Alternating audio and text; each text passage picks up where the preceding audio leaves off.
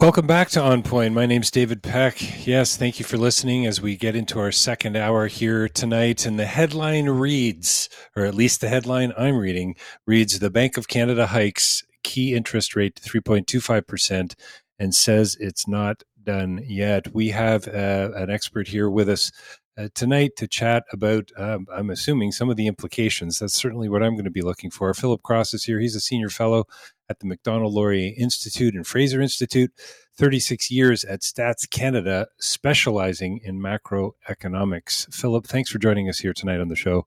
My pleasure. Thanks for having me, David.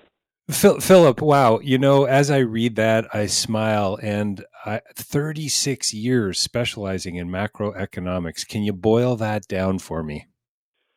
Uh, well, I must say it it was never been dull, and it's, I bet. Uh, in the 12 years since I've left uh, StatCan, if anything, it's become more interesting. I mean, you know, what we've been through uh, uh, as in the, uh, in the economy in the last couple of years is just mind-boggling. It, it it really is, and uh, so so what what what is your sense? I mean, I, I, read the I read the headline. I don't know if you were listening to the news report just before, but we we heard the phrase "boom and bust capitalism." Um, you know, people are are kind of it seems uh, from what I'm reading, at least, I'm not in the market for purchasing or selling a house, but this this wait and see approach. Would love to talk about some of the implications and some of the things you're seeing as we as we hear about the, you know this this in interest rate increase. Yeah, well, I wouldn't call it boom and bust capitalism. I'd call it boom and bust policymaking. Uh, mm. you know, hmm. obviously, during the pandemic, we injected unprecedented amounts of both fiscal and monetary stimulus into the economy. And in retrospect, it was too much. And clearly, you know, the economy is overheating, inflation took off, and the Bank of Canada, and it's their job to fight inflation, not anybody else's uh, they're they're fighting inflation with the tools that they have, and uh, the primary one is raising interest rates to slow down the runaway train that is the this economy, and uh, start unwinding in those inflationary pressures before they become embedded in the economy. Oh, you know, so the headline comes out, the interest rate goes up. The the the the author of that piece says we're you know that's not there's well maybe there's an end in sight, but there's more to come. What you know, I'm I'm not the macro econ- uh, economist here, Philip. What does it What does it actually mean for me? What it means is that those easy income gains that uh, a lot of Canadians reaped during the, the pandemic are going to be reversed. Um, you know, already we've seen, uh, you know, because of price inflation, we've seen a sharp drop in, in the standard of living of the average Canadian. Mm. Uh, what the bank wants to do is to make sure that you know, yes, it's the bank made mistakes, and uh, you know, if in retrospect, if the bank could go back and do it all over again, they would have handled things differently. But here we are, inflation's running at eight percent, and they don't want to. You know, they don't want workers going out and demanding 8% wage increases because that's just going to perpetuate price increases in the next year. So it's going to be difficult. You know, the average Canadian is going to pay a price for the bank's mistakes. Uh, but the real mistakes were from all our leaders who who didn't explain to people during the pandemic that this increase, this sharp increase in savings and incomes that we uh, many Canadians had during the pandemic was illusory and uh, mm. couldn't be sustained. And instead, you know, our leaders were silent. They didn't tell us that uh, you know this is uh, this cannot be sustained. That the economy is uh, is running too hot, and when that happens, inflation rises, and that eats away at the standard of living of the average person. You know, as a as a macro econ, ec- economist, are you all about? And this is a huge assumption on my part, I think, with this question. But is it is it all about top down? Is it about policy? I mean, where where you know you were talking about average Canadians, and I'm really interested in that. And and uh, I, what I guess I'm trying to get to, Philip, is are policymakers listening to average Canadians? And I have a great West Wing episode, by the way, I may invoke a little later on. But are are they listening? Um, probably too much, actually. Uh, because the average Canadian out there is saying, "Hey, my standard of living is falling. I can't pay for the food and energy mm. and price increases that are going on." And so what the politicians are saying is, okay, we'll mail you, we'll send you more money. We'll artificially uh, suppress the price of gasoline. Uh, we'll throw money at you. And uh, unfortunately, that just makes the problem worse because the problem is that demand has exceeded supply, that these increases in incomes, in take home incomes that we had during the pandemic, exceeded the, the ability of our economy to meet the, the meet it with supply. When demand exceeds supply, any economist would tell you that's going to create inflation. Uh, and so, as long as we continue to try to protect demand and keep it high, we're basically telling the Bank of Canada you're going to have to increase interest rates even more. So, uh, you know, uh, it's, uh, it's it's something that's going to be really difficult for the average person to understand. But uh, you know, the, the Bank of Canada has a very clear mandate, and that mandate is control inflation, and that's what they're doing.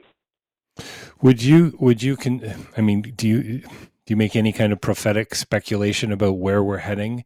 Uh, you know, uh, it, on, on a certain level, I guess you could say mathematically, it's still a fairly low number. I think back my when my yeah. when my mom and dad bought bought their home back in the I'm going to say back in the 50s, um, would would it have been around five or six percent uh, back then? I mean, I'm I'm always interested in that. You know, we, well, it's all relative, David. Well, sometimes it's relative, but I'm, I'm wondering is is that the, is that a, is that a saying in uh, economics, Philip? Um, no, I don't think there's a, a magic level. I think there just is a point. You know, the Bank of Canada isn't interested in pushing interest rates to a. Uh, they don't know what level that's going to we uh, realign supply and demand in this economy. And part of the the reason it's unknown is, you know, there's some icebergs out there that we don't know about. Mm. Uh, you know, it's quite probable that somewhere in financial markets, some people have have believed that interest rates would sto- stay low for a very long time, and they're going to get burned, and some, you know, large investments out there are going to blow up. And when that happens, that's going to put you know additional downward pressure on the economy. So, you know, you don't know where that's going to happen. The, the Bank of Canada doesn't know about uh, the, these effects in financial markets. Um, you know, we don't know how much. You know, we're we're clearly seeing housing prices are starting to come down. Right. Uh, you know, how much of that run up in housing prices over the last couple of years has been a bubble?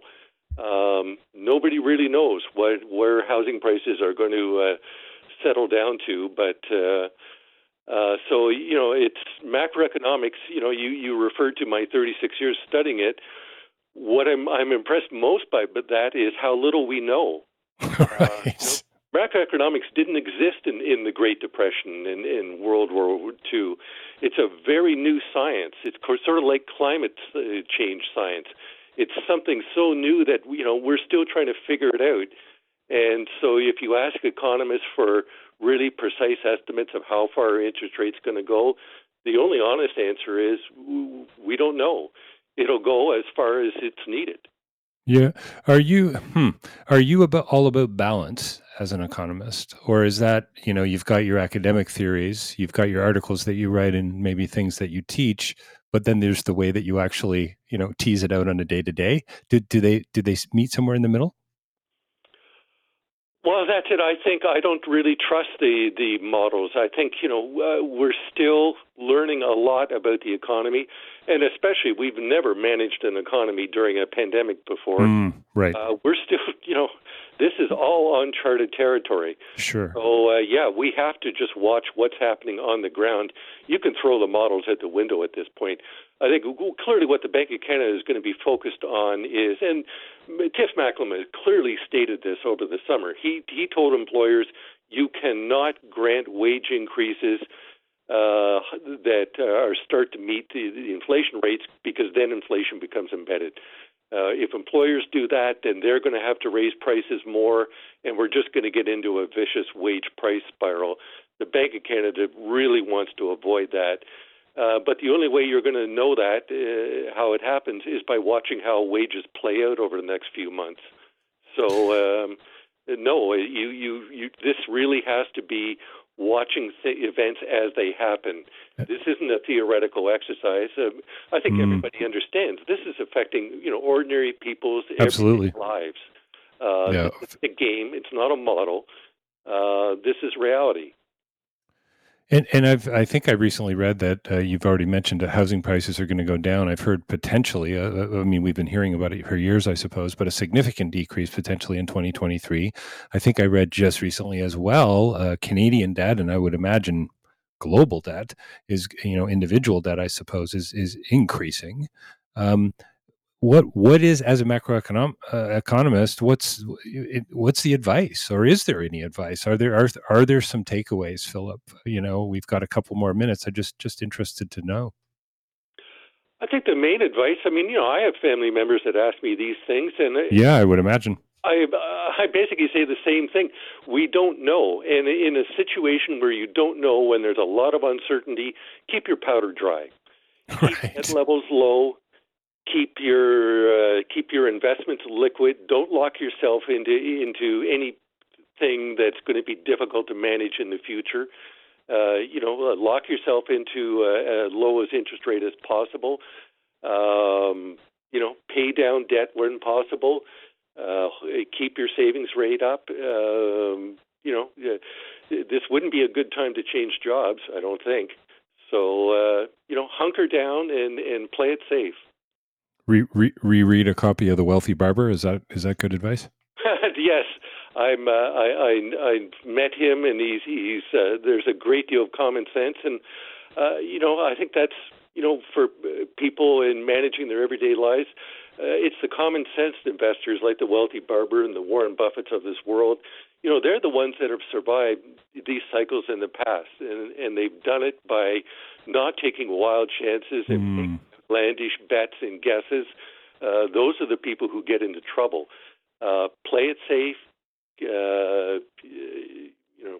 Oh, play, play it play it safe was the last thing I heard, Philip, and I think that's that's brilliant. I'm not sure if we lost you or if we lost that connection, and if we did, I think that's a beautiful way for us to to end this segment. And Philip, if you're still listening, thank you so much for for joining us on the show tonight. We've been chatting with Philip Cross.